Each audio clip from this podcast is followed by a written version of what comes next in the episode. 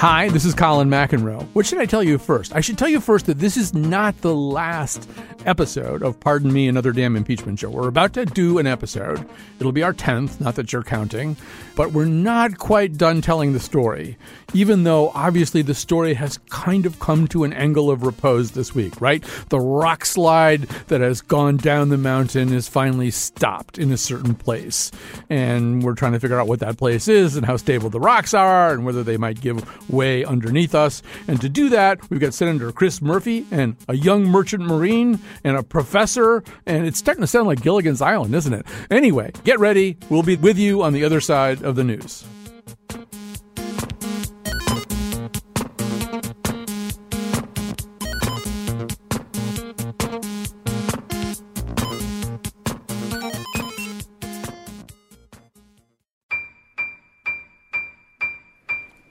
The United States Senate was made for moments like this. The framers predicted that factional fever might dominate House majorities from time to time. Article one, abuse of power. In this article of impeachment, forty-eight senators have pronounced Donald John Trump, President of the United States, guilty as charged. I swore an oath before God to exercise impartial justice. It was evil, it was corrupt, and this should never, ever happen to another president. Ever. Article two, obstruction of Congress. On this article of impeachment, forty-seven senators have pronounced Donald John Trump, President of the United States, guilty as charged. I'm sure to hear abuse from the president and his supporters. Does anyone seriously believe that I would consent to these consequences other than from an inescapable conviction that my oath before God demanded of me? And then you have some that used religion as a crutch.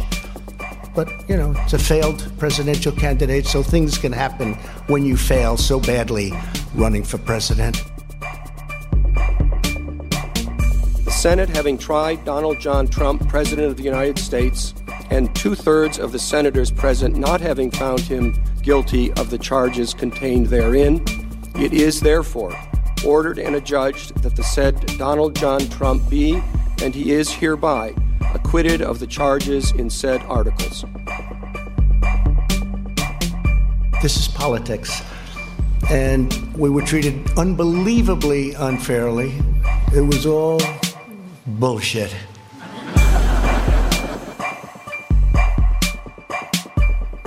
I hope we will look back on this vote and say, this was the day the fever began to break. I hope we will not say, this was just the beginning. The Senate, sitting as a court of impeachment, stands adjourned, sine die. But we don't, all right? We're not adjourned. This is Colin McEnroe. Welcome to Pardon Me. This is our penultimate show, we think. You know my favorite part from that montage? Favorite is kind of a conditional word, but that montage done by our producer, Jonathan McNichol, it's not the bad word, which he says in the East Room of the White House. We're sorry about the bad word, but he said it, not us. No, it's when he says, this should never happen to another president again. And I'm thinking, good point. We'll try to warn future presidents not to do the kinds of stuff that you get impeached for. Uh, but he hasn't obviously learned his lesson. You know, you can think about this whole process and this whole week a lot of ways. And one of them is a dark night in Baltimore and the gunshots ring out and there's a guy who's dead in the street and there's another guy shot in the leg leaning up against a tire. And then you hear that whistle.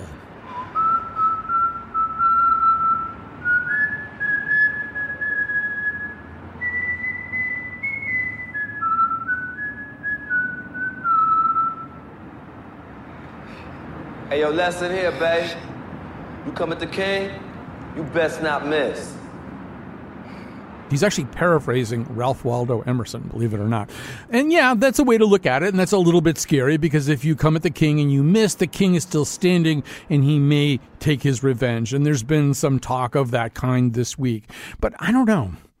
I actually went for a walk in the rain today with like no hat because I just wanted to feel the rain on my head. And I, I wound up thinking about just about all the other stuff that's been going on. You know, I mean, it was announced today that we're paying Mar-a-Lago seventeen thousand dollars a month in some instances to house Secret Service details that are guarding Donald Trump when he can't be bothered to be at the White House. It's, you know, and there's emoluments coming in, even though the suit doesn't appear to be working in court. And and there's just, you know, he pardoned war criminals over the objections of his own military leaders in the last six weeks. And, and I could go on because that's the real reality. This isn't one story. It's this unfolding set of stories all the time.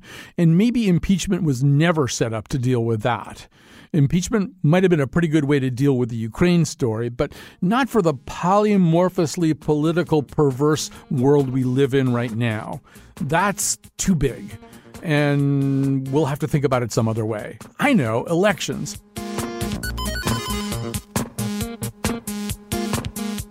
So at this time, it's our privilege to talk to U S Senator Chris Murphy, Democrat from Connecticut. Welcome to our show, sir. Thanks for having me. You've been through an incredibly traumatic week, and I'm not really talking immediately about the impeachment trial so much as the trade of Mookie Betts by the Red Sox. I think we should get that off the table right away. Uh, it hasn't happened yet, by the way. This guy, as we speak, is still like having his physical evaluation, but what an absolute disaster. What's the point of being a sports fan if they're going to trade away the best player you've ever had on your team in the middle of his best seasons? I'm heartbroken. Right. So as if that weren't bad enough, there was this other thing happening. We should say I'm talking to you on Thursday. We're about half an hour before the president's speculated or at least announced press conference to react to this. Have your feelings about this been fully processed? I mean, this isn't a big surprise. The outcome isn't a shock other than Senator Romney's votes. There weren't too many surprises. So I don't know what's going on inside you right now. I mean, I, I've had, you know, two conflicting emotions over the last week. First, I guess the worst case scenario to me was that all of these Republicans were going to vote to acquit, but also deny the fact set. And to me, the danger to democracy is, you know, not just letting a president get away with corrupting his office in order to solicit foreign interference. It's the whole idea that we lose a collective belief in an objective narrative that we are all trying to drive towards. And so I guess I get some consolation in the fact that many of my Republican colleagues in the end decided to acquit him, but did concede that the House managers had made their case. And in the long run, I still think there's a lot of damage done to democracy by normalizing this kind of conduct, but I also wonder whether we preserved a belief that underneath all of the spin, all of the propaganda that's coming at us from inside and outside the country, we still agree that facts are occasionally still facts. One of your colleagues, Senator Brown, wrote today in the New York Times, I think, that he has asked some of his Republican colleagues in the Senate, if you vote to acquit, what will you do to keep this president from getting worse? So now we have that specter, right? We have a situation where he did these things. The facts weren't particularly in contention. It was more about the interpretation, uh, the weight given to the facts. Some people might expect him to see this as an invitation to exhibit even more of the same kinds of behaviors. Do you feel as though there are checks available? Senator Brown said that the Republican responses he was getting were shrugs and sheepish looks, which which probably aren't going to cut it. I don't know that there are any internal checks left. I mean, this is the check that's available to you in the Constitution, the removal from uh, office. Um, and we uh, ultimately endorsed in some serious way the president's conduct. So I think we are now left to simply hope that the president won't continue to try to cheat in the upcoming election uh, and ultimately reserve uh, the power of elections as the only um, check that we have left. Uh, and that has been our fear all along. I mean, right in the middle of the impeachment process, the president was sending Rudy Giuliani back to Ukraine to dig up more dirt on the Bidens. And so, you know, there's no case to be made, as some people like Senator Collins try, that the president is contrite and he will have learned, he hasn't. Uh, and so I think we have to accept the notion that we are not going to be able to stop him uh, from continuing to attempt to corrupt his office for political gain in the next nine months. We are just going to have to try to be better than them electorally and remove him from office the old-fashioned way. I want to ask you a little bit about how you think the Senate is going to function post-trial, very specifically, too, since we're talking about the condition of the election. One of the acts that's kind of hanging fire there is the so-called SHIELD Act, sponsored by Congresswoman Lofgren and Senator Klobuchar. These prohibit the exchange of campaign information between candidates and foreign governments, create a duty to report to the F B I about those kinds of contacts. This is, I believe, passed in the House, awaiting for the Senate. What do you think is going to happen with a piece of legislation like that that seems directed at or desirous of creating a remedy to the problem we're talking about? Uh, listen, we had to uh, drag Mitch McConnell kicking and screaming to the table in order to get some money in this latest budget sent down to the states uh, for election security measures. Uh, and it took a Herculean effort to simply try to get some resources so that uh, states like Connecticut can stop the Russians from hacking into our voter system. I don't think there's much of a chance that we're going to get any of these other measures that seek to make it a little bit harder for campaigns to coordinate with foreign governments passed through the Senate and to the president's uh, desk. I mean, Mitch McConnell, in the end, just doesn't want to be in a fight with the president on this issue of foreign interference. He just does not want to bring these issues to be debated on the Senate floor because he fears it'll be an awkward conversation amongst Republicans, given their inability to understand what Trump is going to say on these kind of subjects on a day-to-day basis.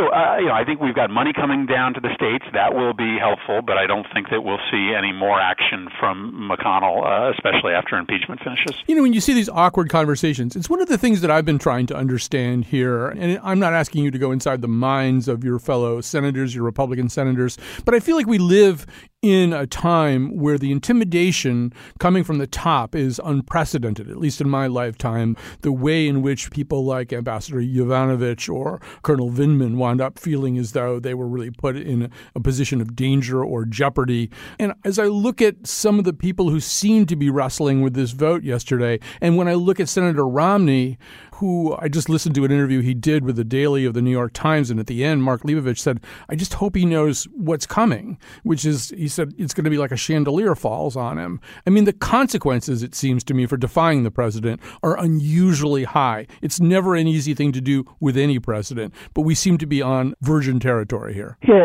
and it's because, you know, this presidency is a cult of personality, and so that pressure doesn't just come from above through the president's Twitter feed and the social media campaigns of his family members. It comes from below as well. I mean, there is a unfortunate viciousness to much of the president's base, and that is the reality for, you know, especially members of the president's party who are today expected to pledge their one hundred percent fealty to the chief executive. And so I think that that worry about crossing the president for Republicans is, you know, not just what's going to happen from the White House, uh, but also, you know, just how uncomfortable their lives and the lives of their family members are going to be, you know, once that harassment campaign starts from the president's base back home. And I think that's a that's a real fear that a lot of members have. Just as yesterday's verdict was coming down, we had almost simultaneously Attorney General Barr issuing new restrictions requiring the F B I and others under the Department of Justice to get specific Attorney General approval before investigating any twenty twenty presidential candidates. You know, that could be interpreted any number of ways, but it did seem a little bit like a shot across the bow, particularly given the timing. Yeah, I mean, I think one of the really disturbing legacies of the last year has been the complete folding in of the Department of Justice into the White House's political operation.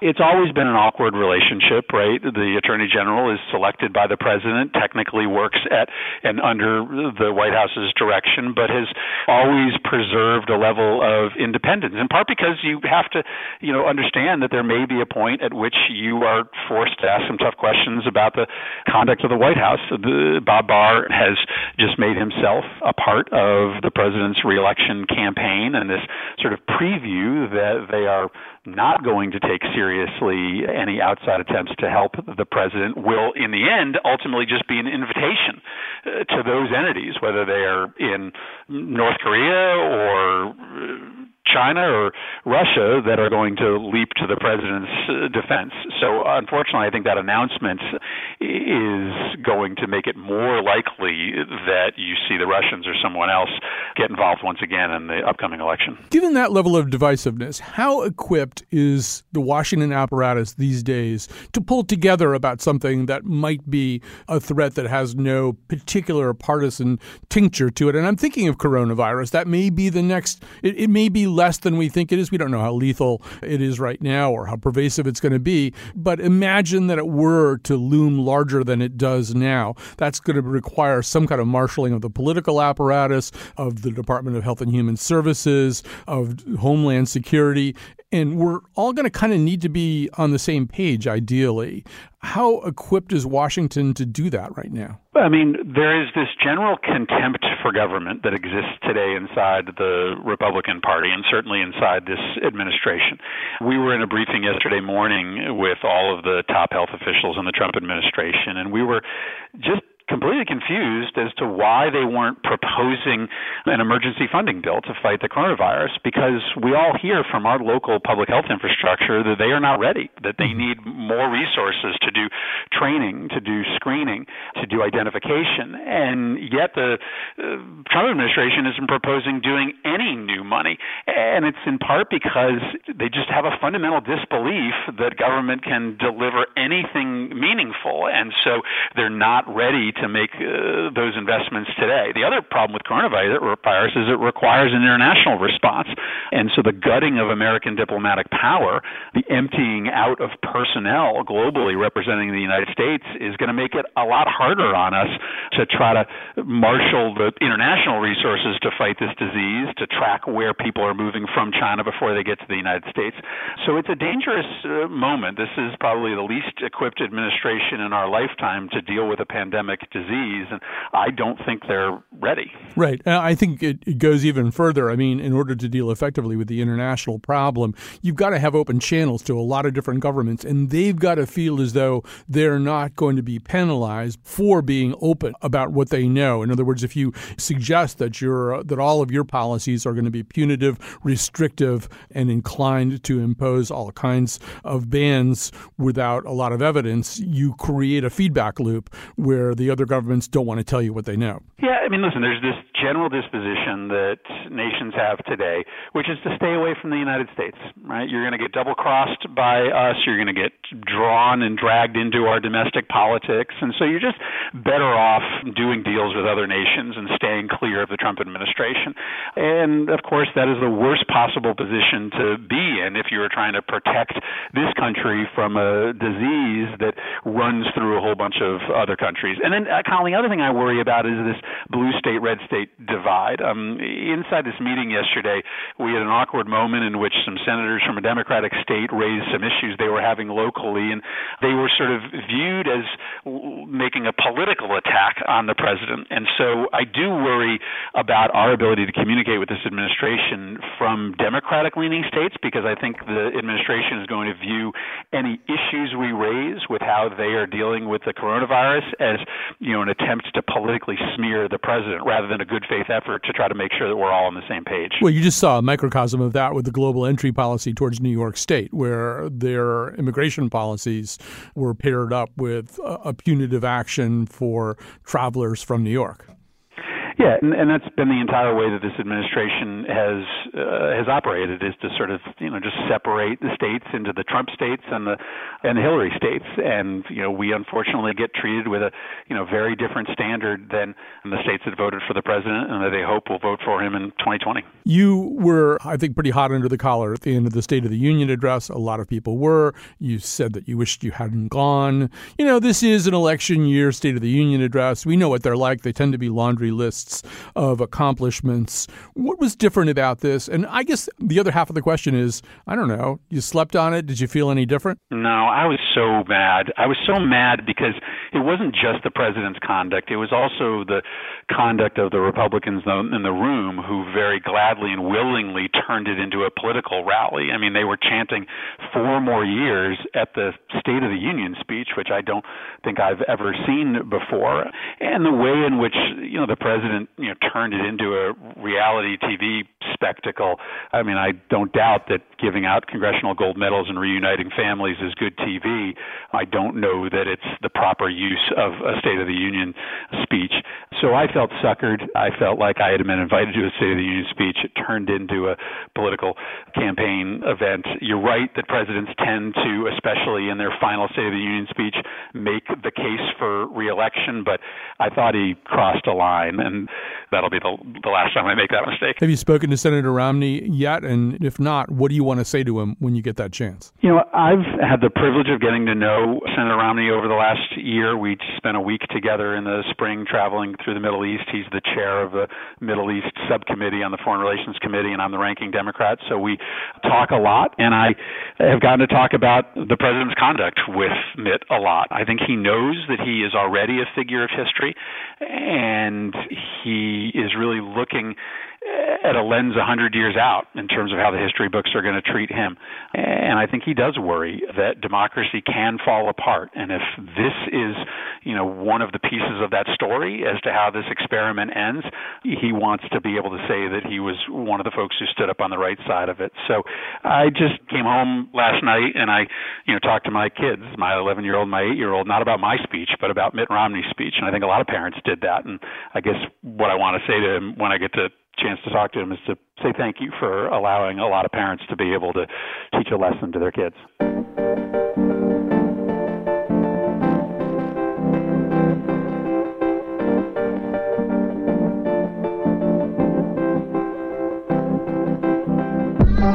That was U S Senator Chris Murphy, Democrat from Connecticut. So there's a kind of voice that we haven't included so far in this story. In all these weeks we've been telling this story. And it's the voice of somebody, just a regular citizen who went to see the proceedings. And luckily, as fate would have it, we were contacted by a guy named Kyle Knickerbocker. You know, Kyle Knickerbocker is kind of a good name for this, too. It seems like the name of somebody who should have been present at some landmark historical event. So Kyle Knickerbocker gets in touch with us to tell us, yeah, he's been going to these things. And here's who Kyle is. So I'm a U S Merchant Marine. Been doing so about ten years now. Started off down near New London. Mm-hmm. And uh, ever since then, I've worked offshore. In fact, next week I will be getting deployed overseas to uh, Diego Garcia. So I'll be looking forward to that. I actually didn't admit it at the time, but I didn't know what Diego Garcia is. It's actually this island in the Indian Ocean that's leased by the U S Navy from the British government. And it's got, I don't know, it doesn't really sound that great, actually. It used to be plantations, and then the only mammals on the island, except rats, are these like former plantation descendant animals that are like nocturnal donkeys. Anyway. But Kyle, Kyle, that wouldn't faze Kyle. Uh, you meet him for five minutes, you know he's the kind of upstanding, optimistic person who's going to make the best of a situation. He's going to have a pet rat that he's really close to when he's in Diego Garcia. Anyway, he turns out to be the kind of person, yeah, he wants to go see these hearings. And sometimes he'd have to hire people. This is a thing you can do easily in Washington, hire somebody to wait in line for him. So I was curious about what made an impression on Kyle. It seemed his fellow citizens in the galleries, in the hallways, made a bigger impression than, you know, knowing what Doug Collins smells like. There's going to be people from all different types of background, mm-hmm. political preference, and purposes, you know, mm. why they're here, uh, whether they're going to be here for just a moment, a couple days, if they're here with a group by themselves. So kind of understanding where those people were, it kind of gave me perspective as to why should I be here? But, you know, I was still curious. And Kyle was a little bit reticent. I mean, he wasn't really going to deliver some judgment to me. He wasn't going to tell me exactly how he felt about any of what he had seen. I think the point for him was in seeing it as opposed to showing up on some guy's radio show and delivering a judgment. But, well, I asked him a little bit about what he saw the members of Congress doing while he was there. Despite all the issues that they're dealing with and, and the different committees they're on and the different people they talk with all, all the time, they were kind of thrust into this. Regardless of if you're Congressman Jim Himes or if you're the House impeachment managers, these people, they had a job to do and they and they took it up, I believe. And I give them a lot of credit. I never once felt like there was a moment where they said, well, you know, I, f- I really feel like I need to go home. I need to mm. – no, you have a job to do. We voted you in. Let's see you in action. Well, I was still curious to know what he made of it. But one thing that was clear to me, and I think this part of, of it's really important for everybody, which is that, you know, this whole government was set up with the idea that people would be Kyle Knickerbocker, you know, that people would take an interest in what was going on. They didn't know when they were setting up our government that there was going to be like Donkey Kong and The Bachelor and stuff like that. And the whole idea was that people would do this. They would come and they would see if they wanted to, and it would be open for that reason too. So, you know, I still felt as though I hadn't really cracked the Kyle Knickerbocker nut. Like he hadn't really told me what kind of impression this made on him, whether it changed his mood or anything like that. Although when we did get into a conversation about mood, he had an interesting comparison to make. What I felt like, it just brought it all, it was very real. It was like, it's like when, when somebody's, let's say you have a brother and your brother's in trouble, right? You get mm-hmm. home and you didn't know that your brother's in trouble, right? And everybody's sitting around the, the dinner table, right? Mm-hmm. You walk in, hey, how you doing? Oh. Oh, okay. Somebody's in trouble. Right. That's almost kind of what it felt like. That was the so, mood. Yeah, yes. That was the mood. Yeah. And even though Kyle and I wound up talking for, I don't know, twenty minutes, I never really got him to say exactly what he thought. And I, I reflected on that later and I thought, well, you know, I mean, the day that we were talking was right after the final vote and then the very bizarre prayer breakfast and then the even more strange East Room, whatever that was, the rant in the East Room of the White House. And there's a sense that Romney is going to get punished and Vindman's going to get punished. And I mean, why, if you were a twenty-eight-year-old merchant marine with your whole life ahead of you, why would you tell anybody what you were thinking? That wouldn't be smart. So Kyle, you know, he kept a smile on his face and some ramrod merchant marine posture. And I, I appreciate that about him. And I also asked him, is this going to get to be a habit, right? Is he going to be one of these guys who, or people anyway, who show up at important public governmental landmark events? I went to these impeachment hearings and trial by myself. Mm-hmm. But I think, I hope in the future that, you know, if I was to get more involved, that I I get some people coming with me. I just hope that's not his idea of a Tinder date, all right? Because that's going to be weird. Not everybody's going to want to do that. But I think it is important that you heard from Kyle. And, you know, pretty soon he'll be on Diego Garcia and this will all be a really distant memory. And we'll still be here with the political weather we're living in right now. We're going to take a break here and come back with a new edition of Factoids with Kyone Wolf, and then a conversation with Ryan Goodman about how these senators will be remembered in their obituaries.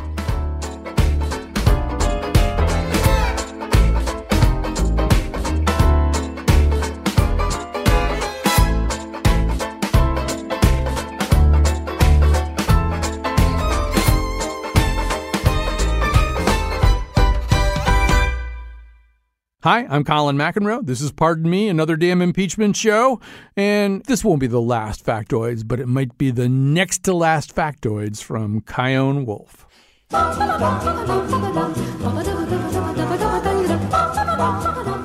Censure resolutions were introduced against Presidents Lincoln, Buchanan, and Taft. But when they were passed, the C word was removed. The grassroots group move on dot org started with a petition to censure President Clinton and move on to pressing issues facing the nation. In nineteen sixty-seven, the U S Senate voted ninety-two to five to adopt a resolution censuring Connecticut Senator Thomas Dodd for converting campaign funds to personal use. Andrew Jackson is the only president to be formally censured by the Senate. Three years after the censure, his supporters got the censure expunged, but I still know about it, so that didn't work.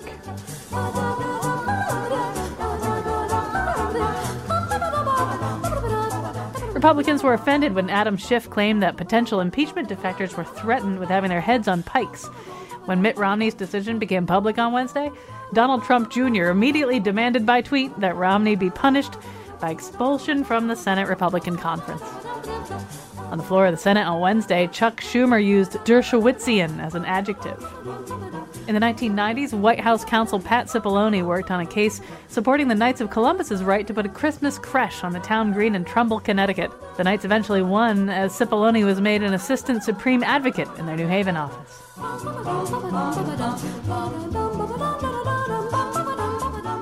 Just in case you think this kind of thing only happens here, the Forestry Union in Turkey estimated that ninety percent of the eleven million trees planted by the government three months ago have died because they were planted incorrectly.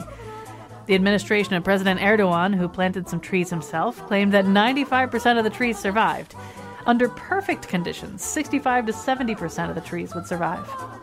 In his State of the Union address, President Trump talked about planting one trillion trees. There are currently three trillion trees on Earth. I'm Kyone Wolf. This has been Factoids.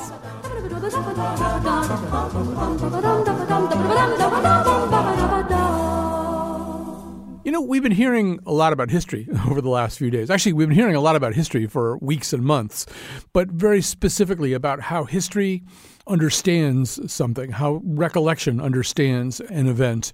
It was there in the speech of Adam Schiff as he closed the House manager's argument, and he talked about people who voted for vindication would be tied with steel cords to this event throughout history. And then you heard it again in Mitt Romney talking about, I think he said something like, you know, we're all footnotes to history ultimately, but still, you'll be judged, you'll be understood. And maybe that first judgment, that first thing that we could call a historical judgment, is a person's obituary.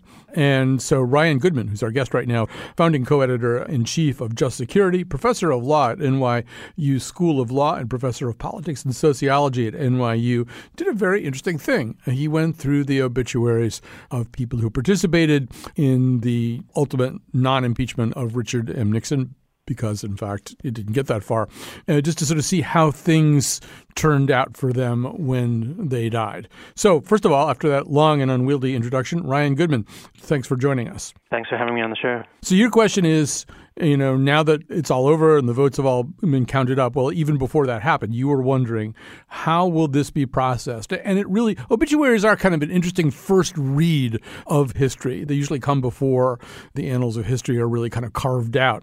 So explain what you did. So uh, I went through and looked at every single Republican who had voted for or against the articles of impeachment for Richard Nixon in the summer of nineteen seventy-four when it came out of the House Judiciary Committee. And that was the kind of historic vote because by the bipartisan vote that the House Judiciary took at that moment in time, then writing was basically on the wall that Nixon was going to be impeached, convicted, and removed. So it was all the pressure one could imagine on those Republicans to either break with or stay with their party. And then what I decided to do is go through all of the major newspapers to see how they were remembered in their obituaries based on this one day, this one vote in all of their careers and how much it defined their legacy. Maybe you could say a little bit more about why you were interested in that. I was interested in it because I thought, in part, so much of the conversation around how Republican senators would vote, whether or not to convict or acquit President Trump, circled around questions of political self-interest and whether or not they would be reelected or thrown out by the Republican Party if they strayed. And all of that seemed to be about short-term thinking and only what mattered for maybe November twenty twenty, and I thought this is something that's much more significant and solemn than that, and that it's a moment for them to, in fact, reflect on how they'll be understood forever, and self-understood, understood by their children, their grandchildren, and how it even affected, in some significant respect, their family name, because these are people who have obviously obtained some level of power and prominence in our society, but their name and what they carry with them is so defined by this choice, as Adam Schiff in some sense had actually said it on the floor of the Senate, because it is a choice that so significantly shapes the course of our nation's history, this one vote. So that's why I decided to do it and what I was looking for. Let's actually hear a little bit of how Senator Mitt Romney did process part of that question. The people will judge us for how well and faithfully we fulfill our duty.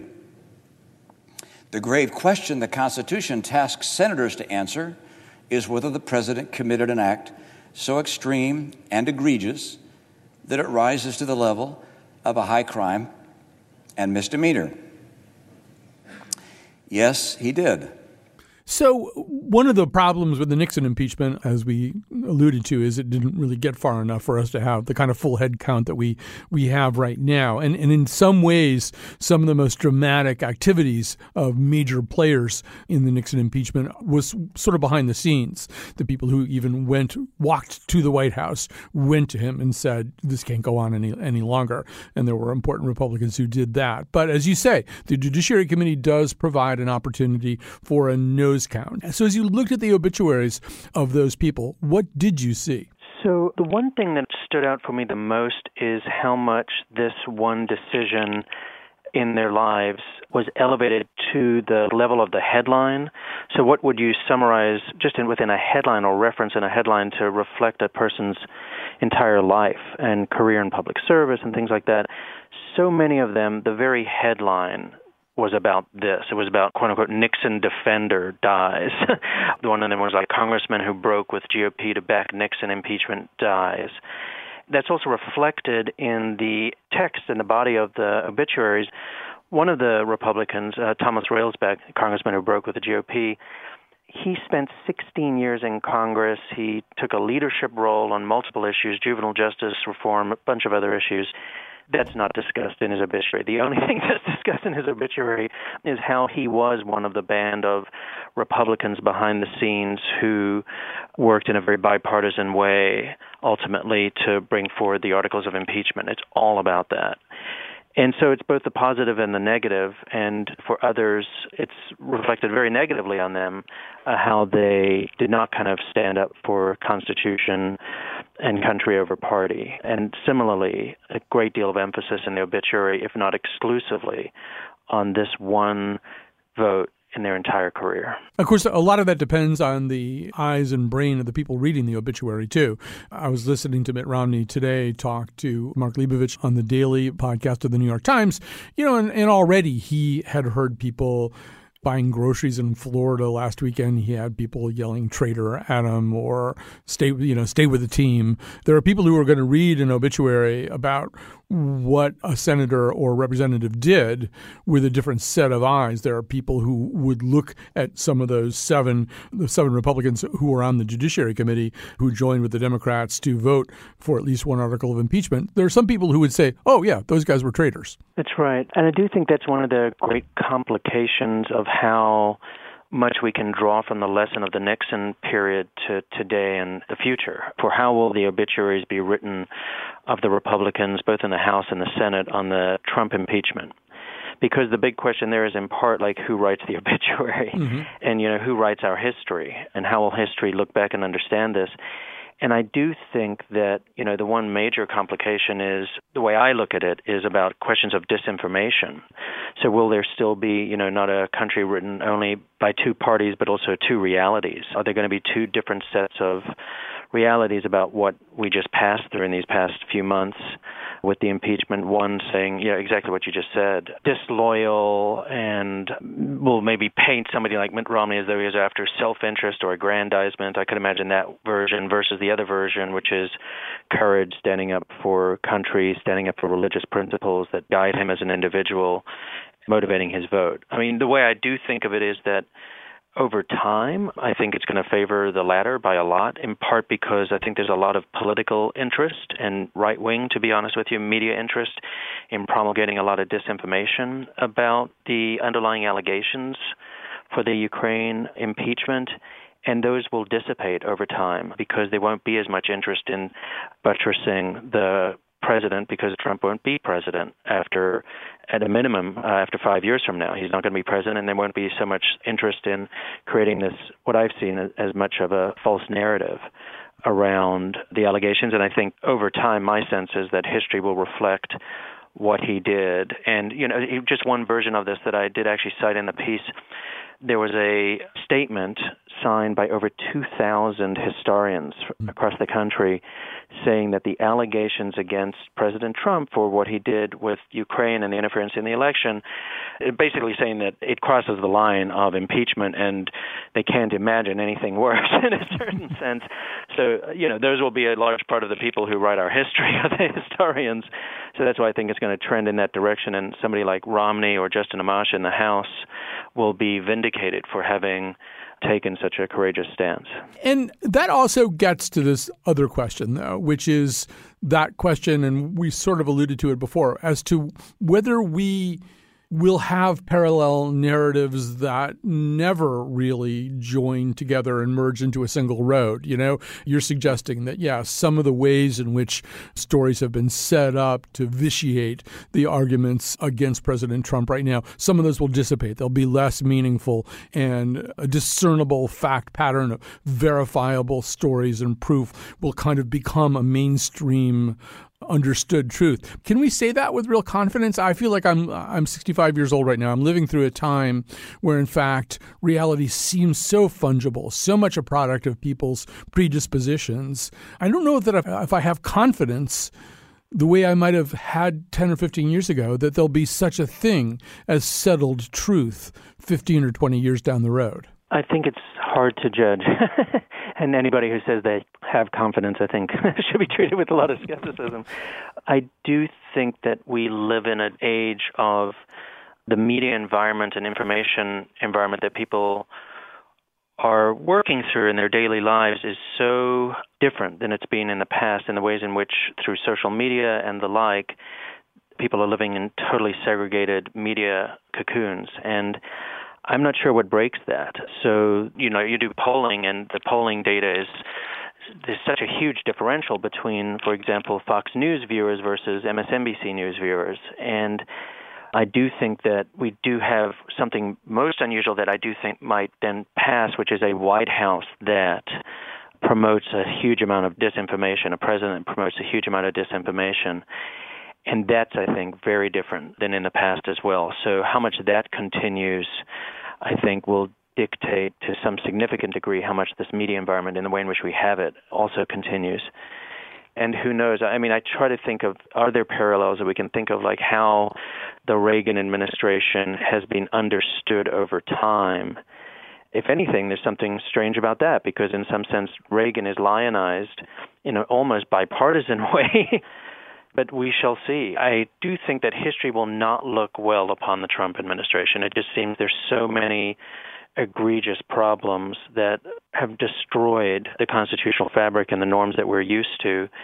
But this is just a prediction in a certain sense that there will be a reckoning with that at a certain point.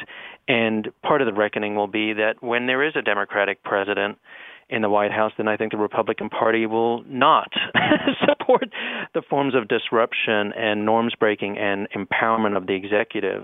So that might be one of the ways in which we get a counterbalancing and a reassessment and a reckoning of how destructive the Trump administration has been to these kind of foundational norms that the country is based on. And then somebody like Justin Amash and Mitt Romney, for the stances they have taken, will come out looking extraordinarily favorable in the sense of how much they were willing to break when it really counted. All of this stuff really fascinates me.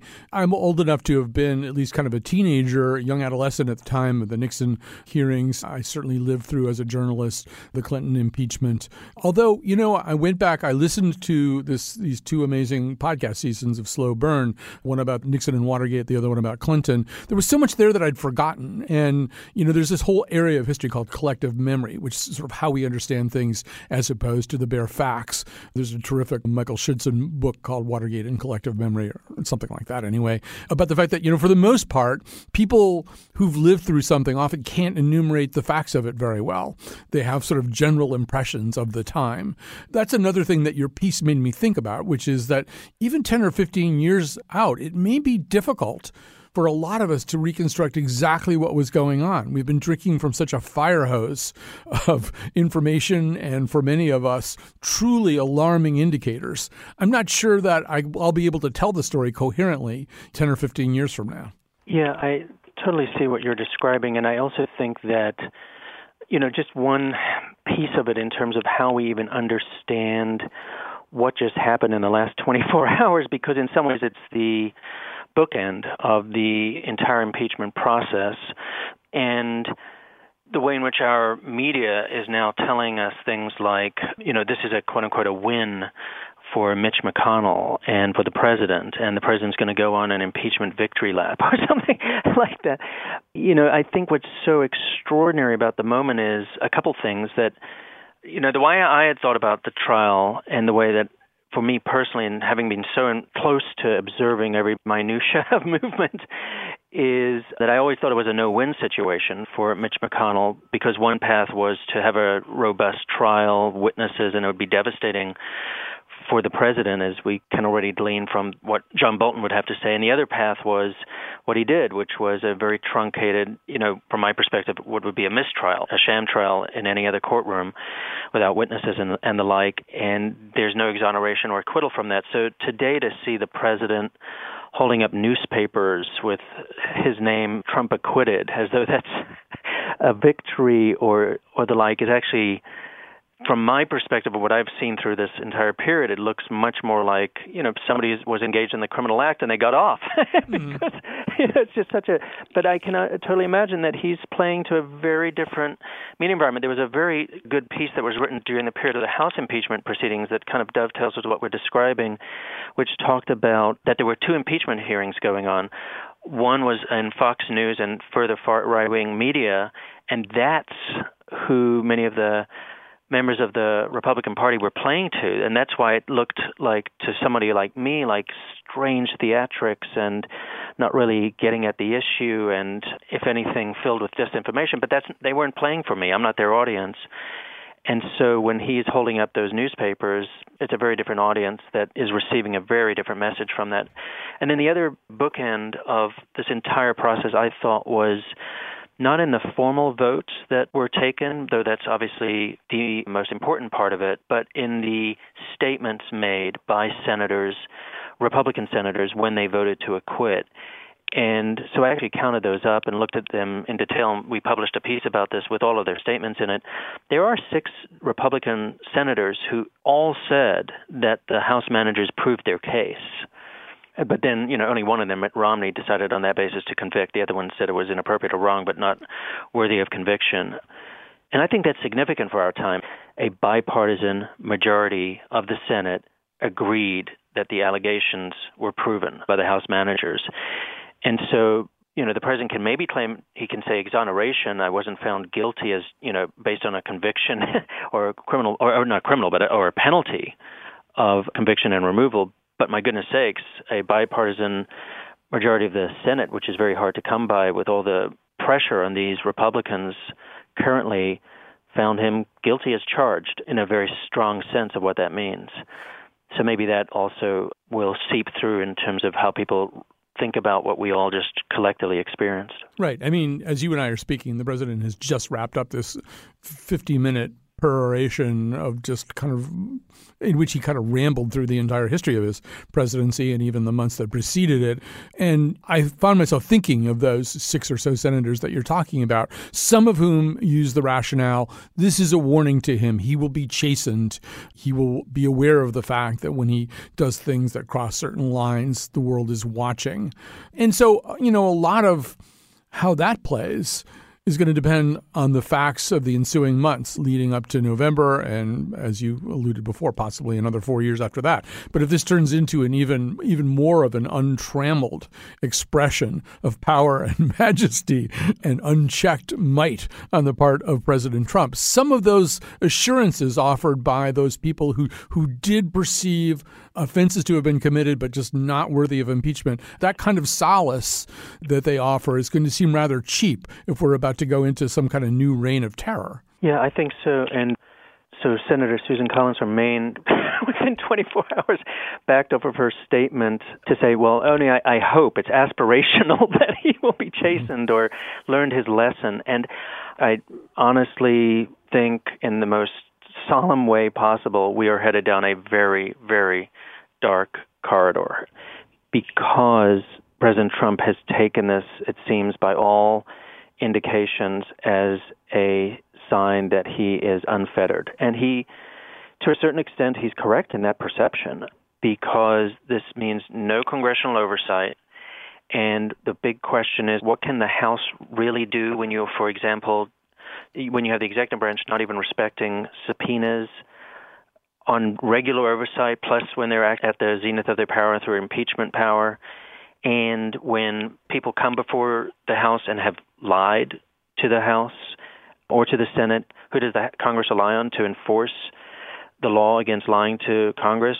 The Justice Department, which is run by Attorney General Barr, which I would think those witnesses take solace in the fact that they suffer no risk of legal liability under Attorney General Barr. I, the only way in which they might think that their incentive structure aligns differently is because this presidency might be over within twelve months, and it might be a very different Justice Department that can look back at both violations of law and criminal law in the administration and violations of lying to Congress and failing to honor subpoenas by Congress. So just to take one example, you know, I think one thing that's just remarkable about the Ukraine allegations is a criminal law that's in our country called the Hatch Act, which says that U S officials cannot engage in political campaigns in favor of one candidate or another. The allegations totally implicate the acting chief of staff, Mick Mulvaney, in Hatch Act violations. Independent nonpartisan groups have filed complaints under this heading. Now, Mick Mulvaney might have no concern whatsoever in an Attorney General Barr Justice Department, but come January twenty-first, twenty twenty-one, he needs to think about a very different calculation potentially. So I think that's the way in which I think there is still some check. It's about what happens after this period, but the period that we're entering right now, I think, is a very worrisome one for the country.